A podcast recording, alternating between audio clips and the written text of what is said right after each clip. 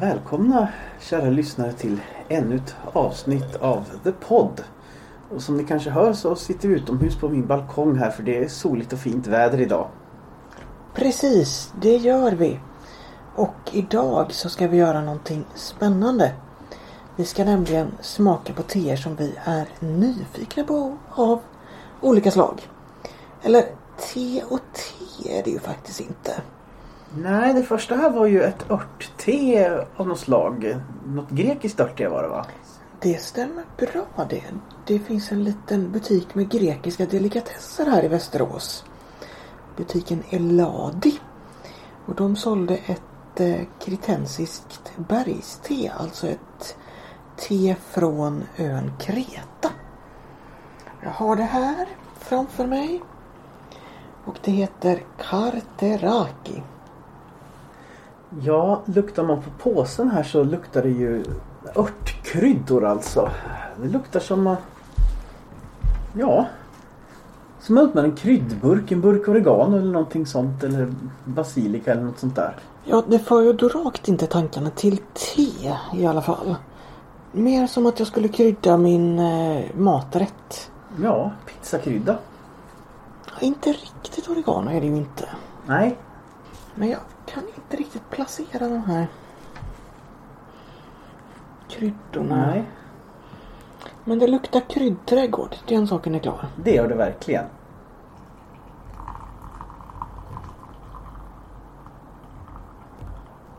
Och det luktar fortfarande krydd från koppen men nu kom det upp en mintdoft också som jag inte kände förut. Absolut, det luktar verkligen mint. Det är ju mycket ljusare i färgen än vad vanligt te är än så länge här i alla fall. Mm. Det borde ha mörknat vid det här laget om det hade varit något mörkt i för att teet från en tepåse får ju väldigt ofta snabb färg i koppen. Ja, och det beror ju på att det är finmalet. Väldigt, väldigt, alltså som damm nästan, det som är i en tepåse. Så tänk på det om du nu mot våra rekommendationer dricker te i tepåse. Låt den ligga i ett tag och dra. Ja, för även om färgen kommer snabbt så kommer inte smaken lika snabbt. Och varför avråder vi då från te i tepåse? Det är helt enkelt så att kvaliteten på tepås-te oftast är sämre. Ja, visst. Sen är det ju, för de som tänker på det så är det ju mindre miljövänligt att använda tepåsar också. Det är ju praktiskt om du ska ut och resa naturligtvis. Men du kan köpa små tepåsar som du kan fylla med lösviktste på egen hand. Ja, små tekulor tar inte heller så jättestor plats att ha med sig egentligen. Så du har alla möjligheter att ta med ditt favoritte på resan utan att använda en tepåse. Mm. Ska jag lukta i koppen igen här efter en liten stund. Ja, och jag tycker att det är myntan. Alltså det är väldigt, väldigt tydligt mynta. De, kryddorna. De försvann nu. Nu känner jag bara mynta. Ja, de ligger kvar i bakgrunden och lurar men väldigt svagt. Mm. Och det tycker jag var skönt för att jag var lite fundersam här. Ja. Ska jag dricka ett kryddavkok? Mm. Eller ska jag dricka te? Precis. Mm, det här var faktiskt gott. Jag tänker på sånt där pepparmintste som man dricker ibland. Jag, jag blev positivt överraskad av det här. Jag trodde att jag skulle dricka en skål med kryddor som sagt. Men det gjorde jag inte. Det, det finns en kryddtouch. Mm. En ganska rik sådan. Och det är lite skumt. Tycker jag. Inte så van att dricka kryddor. Jag vill mer ha dem på min mat. Och jag kan inte riktigt hitta vad det är för kryddor. Jag associerar det med någon slags korv eller köttbit. Jag tänker köttsoppa alltså. Mm, sån här mm. Kött och grönsakssoppa. Ja. Ja, det här var spännande. Mintan slog verkligen över här. Men det är jag glad för. För det känns som att den var det, det liksom goda i sammanhanget här. Mm, mm. Kryddorna var mest lite märkligt sådär. Men de hamnar ju i bakgrunden så. Men kan jag tänka mig att dricka det här igen? Ja. Eventuellt kan jag det. Jo, det skulle jag nog kunna. Ja, jag kan det absolut. Och och det här är också sånt man bör kunna dricka på kvällstid. Eh, För de flesta örtteer innehåller ju ingenting uppiggande. Nej, och det här är ju inget te för det har ju ingenting från teplantan att göra. Exakt. Så du kan nog definitivt dricka det här på kvällen. Vågar du dig på någon gissning till på innehållet Martin? Eller ska jag avslöja det för dig och lyssnarna? Jag tycker det är dags att avslöja. Mm. Då börjar vi med Dictamus. Som är en släkting till Moses brinnande buske. Som ju är en trädgårdsväxt här uppe i Sverige. Men som väl växer vilt då neråt Medelhavet till. Sen har vi salvia. Jaha. Ja, det är ju en sån här krydda som jag eh, förknippar med fläskstek framförallt. Alltså när man lägger in en, en fläskfilé i ugnen sådär. Ja, korv förknippar jag det. Vissa korvar, en fläskkorv. Ja visst, absolut. Och sen mejran. Är det den de har i ärtsoppa? Mejran? Nej, det är timjan Det tror är jag. timjan, okej. Men det, det luktar ganska likt egentligen. Det gör det faktiskt. Alltså när du säger det så... Ja, det har en liten touch av ärtsoppa faktiskt. Spännande. Mm. Ärtsoppste. Mhm. Sen har vi då den sista som är kre- kretensiskt örtte kallas det. Det har vi googlat på. Och då säger de järnört. Mhm. Jag tyckte det här var kul att prova på något totalt annorlunda. Mhm.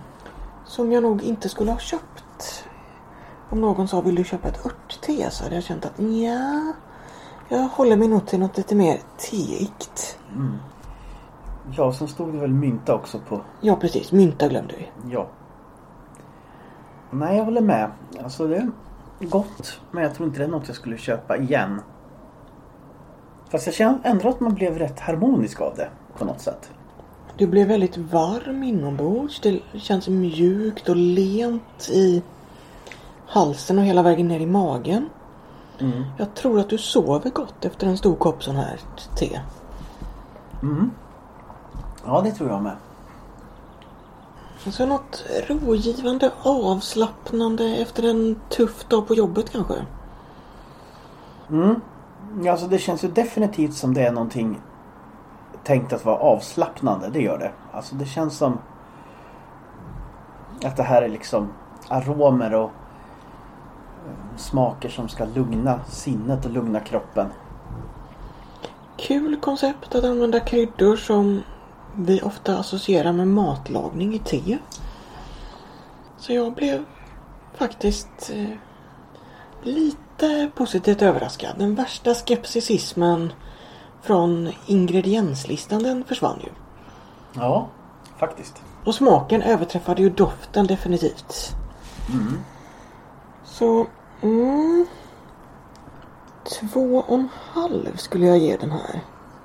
Lite för skumt för att komma upp till en trea. Men det var ju inte äckligt. Och det går definitivt att dricka. Så två och en halv tekopp idag.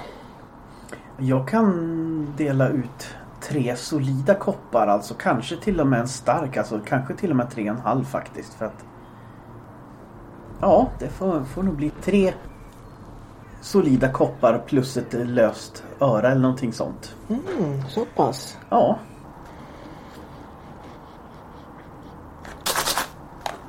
Här har vi en spännande lukt. Lite syrligt. Rooibosdoften finns där. Ordentligt syrligt när jag skakar på den. Men ändå en viss sötma sötma. Spännande. Mm. Stora bitar i fanns det här också. Woho! Ja, det var ordentligt syrligt. Det här är ett rooibos-te som vi provar nu. Och det heter Festival. Och det kommer från tehuset Java. Så nu har vi alltså tagit oss söderut i dubbel bemärkelse. Till södra Afrika där rooibosen kommer ifrån och till Lund där tehuset Java hör hemma. Precis. Och de eh, har ju faktiskt eh, 90-årsjubileum i år också. Det är imponerande tycker jag. Grattis grattis! Absolut, definitivt grattis. Lite mörkare färg på det här än vad det var på det kretensiska örtteet. En rödbrun färg. Typisk rooibosfärg. Vilken spännande doft i koppen alltså. Det blev fortfarande ganska syrligt.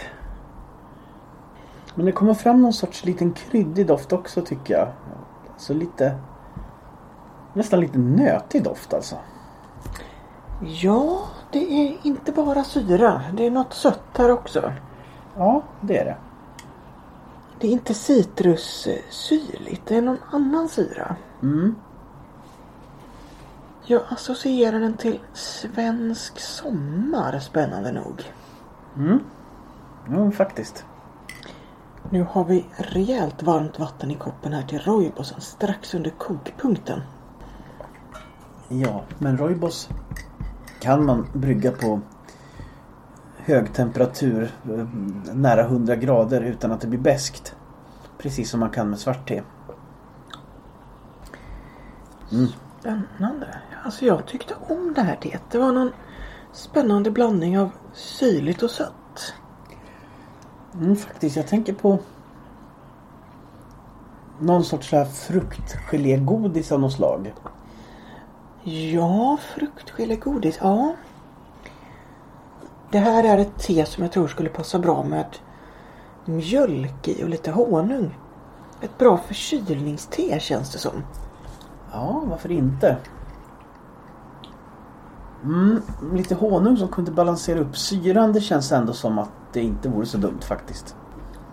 Men det finns ändå något som balanserar upp den där. Mm. Jo, alltså det finns ju sötma också men syra, syran är ändå ganska påtaglig tycker jag.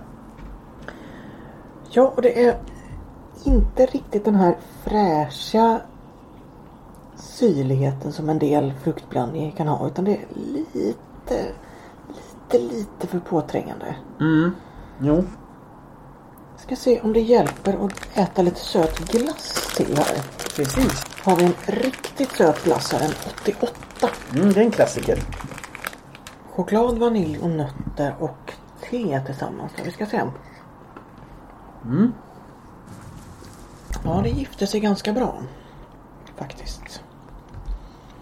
Ett kvällsfika-te alltså. Mm. Du har väl facit också på vad som är i det här? Det har jag. Nu ska du få höra. Mm. Se om vi har gissat rätt. En härlig blandning av eh, rabarber, honung, safflor, mango och vinbär. Mhm, då är det nog vinbären som är den här syrligheten då säkert. Eller rabarbern. Det är nog både och där, skulle Mm. jag gissa. Mm. Då hade jag rätt med svensk sommar. Ja. En mangon. Ja, jo. Den lilla sötman som är väl kanske mangon då. Honungen. Ja, honung ja, det är sant. Ja, då vet jag inte riktigt vart mangon tog vägen. Men det kan ju komma från mangon också, sötman förstås. Mm. Men honungen var väldigt välbehövlig här i det här teet. Ja. Mm, och som vanligt när det gäller tehuset Java så tycker jag att de har fått fram en ganska bra balans ändå. Mm. Även om det här inte kommer att bli någon av mina stora favoriter. Så balansen har de ändå lyckats med. Jag hade velat ha den aning, aning sötare. Mm, jag också. Så jag tycker inte riktigt att de har lyckats med balansen här. Mm. lite mer honung i tror jag. Lite mer mango. Mm. Kanske egentligen mer mango för att det är den smaken du vill ha upp lite mer fruktigt tror jag. Ja, just det. Honungen är ju mer bara för att söta till det. Mm. För honungen kan du ju öka själv hemma genom att tillsätta en liten skvätt honung. Mm, precis. Det är Och sant. lite mjölk kanske. Då var jag inte helt ute och cykla med förkylningste heller. För honung lindrar ju i halsen. Precis, det gör det. Ja, jag sitter här och tvekar lite om jag ska ge en tre eller en fyra. Men jag tror att det bara blir en trea faktiskt ändå. Ja, jag landar på en trea. En stabil trea. Det sticker inte ut åt det goda hållet. Det är inte äckligt. Det är ett standardte. Jag kommer inte att köpa det någon mer gång. Tycker det var lite tråkigt för namnet festival fick mig att associera till någonting lite extra, lite spännande, lite festligt sådär. Så nej, det var väl inte en av hittarna här från Teset Java tyvärr. Ja, det förra teet hade vi ju tekula till men nu är vi tillbaka igen här på tepåsarna. Ja. Nu ska vi prova ett te som heter African Spice. Som sig bör så är det ju rooibos-te i det såklart. Ja, och det här teet har jag köpt på vanliga matbutiken men det är från Yogi. Märket på det. Första gången vi provar ett yogi-te i The Pod tror jag. Spännande. Ja, det tror jag. Det luktar väldigt mycket som ett vanligt klassiskt julte tycker jag. Så man känner de här klassiska doften av kanel och kardemumma och allt det här. Eh, typiskt, Nejlika. eh, typiskt, typiska pepparkakskryddorna liksom. Verkligen. Oh ja. Om det här hade varit en pepparkakssmet så hade jag inte blivit förvånad. Mm, ja, i, I koppen när jag har lagt ner påsen nu så känner jag ju tydligast kanel alltså. Det känns som det dominerar tycker jag. Absolut. Det gör det. Nejlikan är där ändå. Lite i bakgrunden. Ja då. Skulle kunna döpt det här teet till pepparkaka. Ja, Även i koppen. ja verkligen. Eller julte. Ja. Eh, de vanliga klassiska chai-teerna det är typiskt sånt som vi här uppe i, i, i Norden tycker är julteer. Eh, skulle gissa helt enkelt att det var den tiden på året man unnade sig att köpa de lite exotiska kryddorna. Så kan det mycket väl vara.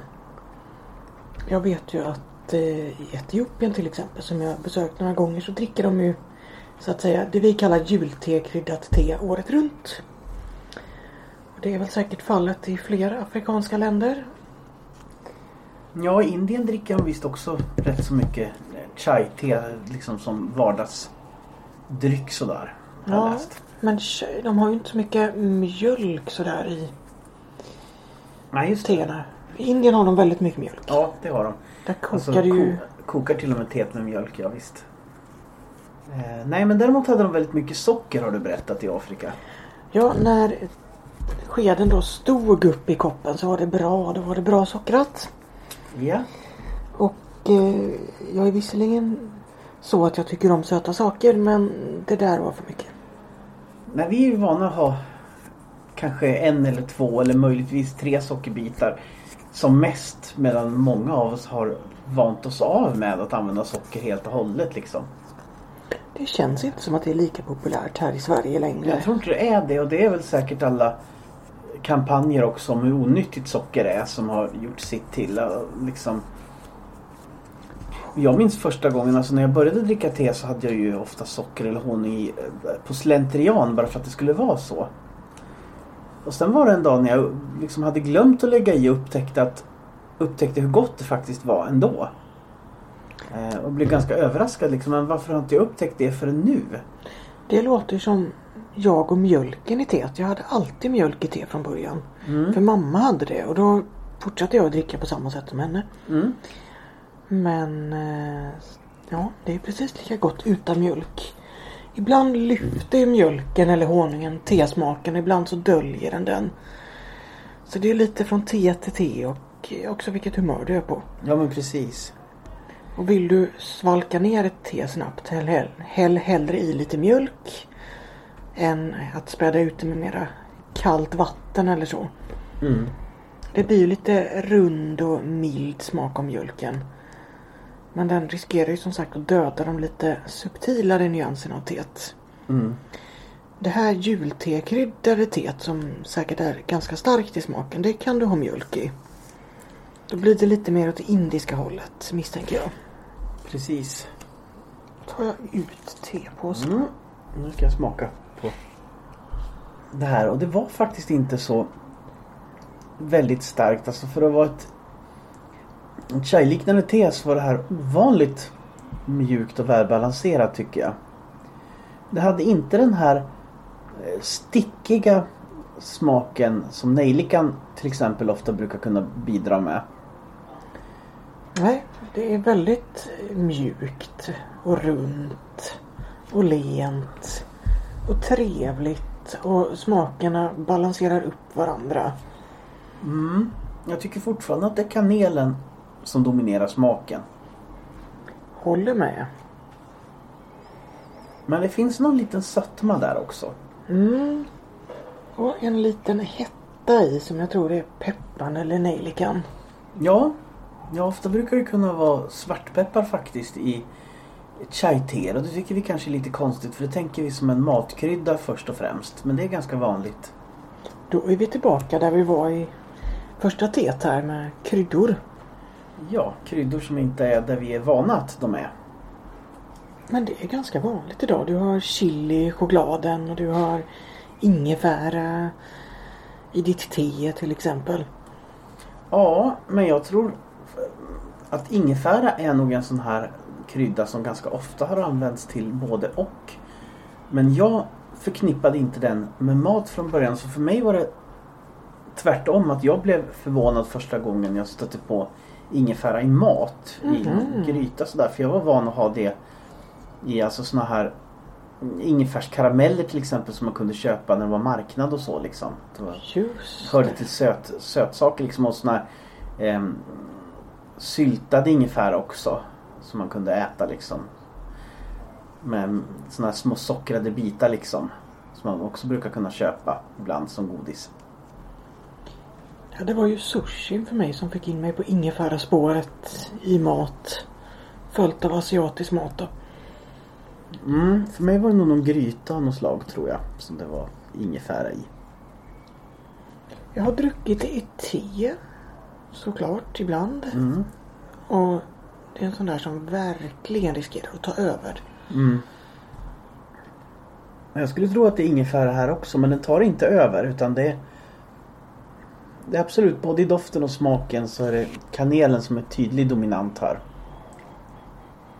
Ska vi avslöja vad som är i också? Det tycker jag vi måste göra. Kanel, ingefära, johannesbröd, rostad cikoria, Mhm. kardemumma, kryddnejlika, svartpeppar, kanelolja, ingefärsolja, kardemummaolja, vaniljextrakt. Där har du sötman. Ja, naturligtvis. Men det låter som ett väldigt typiskt chai-te i stora... Förutom cikorian, det är väl... Det var väl det man hade som surrogatkaffe ganska mycket under andra världskriget har jag förstått. Ja men precis. Det har jag läst någonstans också. Det är lite spännande. Då borde det ju få en lite bitter ton, alltså lite sån här besk kaffeliknande ton. Egentligen, det, det tycker jag inte att jag känner. Nej, det är väl vaniljen där som balanserar upp det kanske. Johannesbrödet känner jag inte till särskilt mycket om. Nej, Men det var ett roligt namn i alla fall. absolut. Men det här kan jag dricka fler gånger. Definitivt. Mm, jag tyckte om det här. Jag hade velat ha det i lösvikt för att jämföra kvaliteten.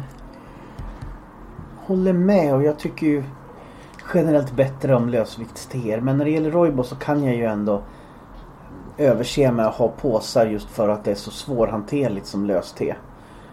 Och jag jag tycker inte heller att skillnaden i smak på påsar och eh, löst te lika stor på rooibos som det är på vanligt svart te.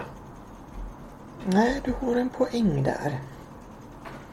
Och det är kanske för att rooibos-teet alltid är finmalt. Medan vanligt svart te brukar man ju kunna få storbladigt om man har tur. Och du vill ju gärna ha de stora bladen. Mm, Speciellt om du dricker vitt te eller grönt te. Precis.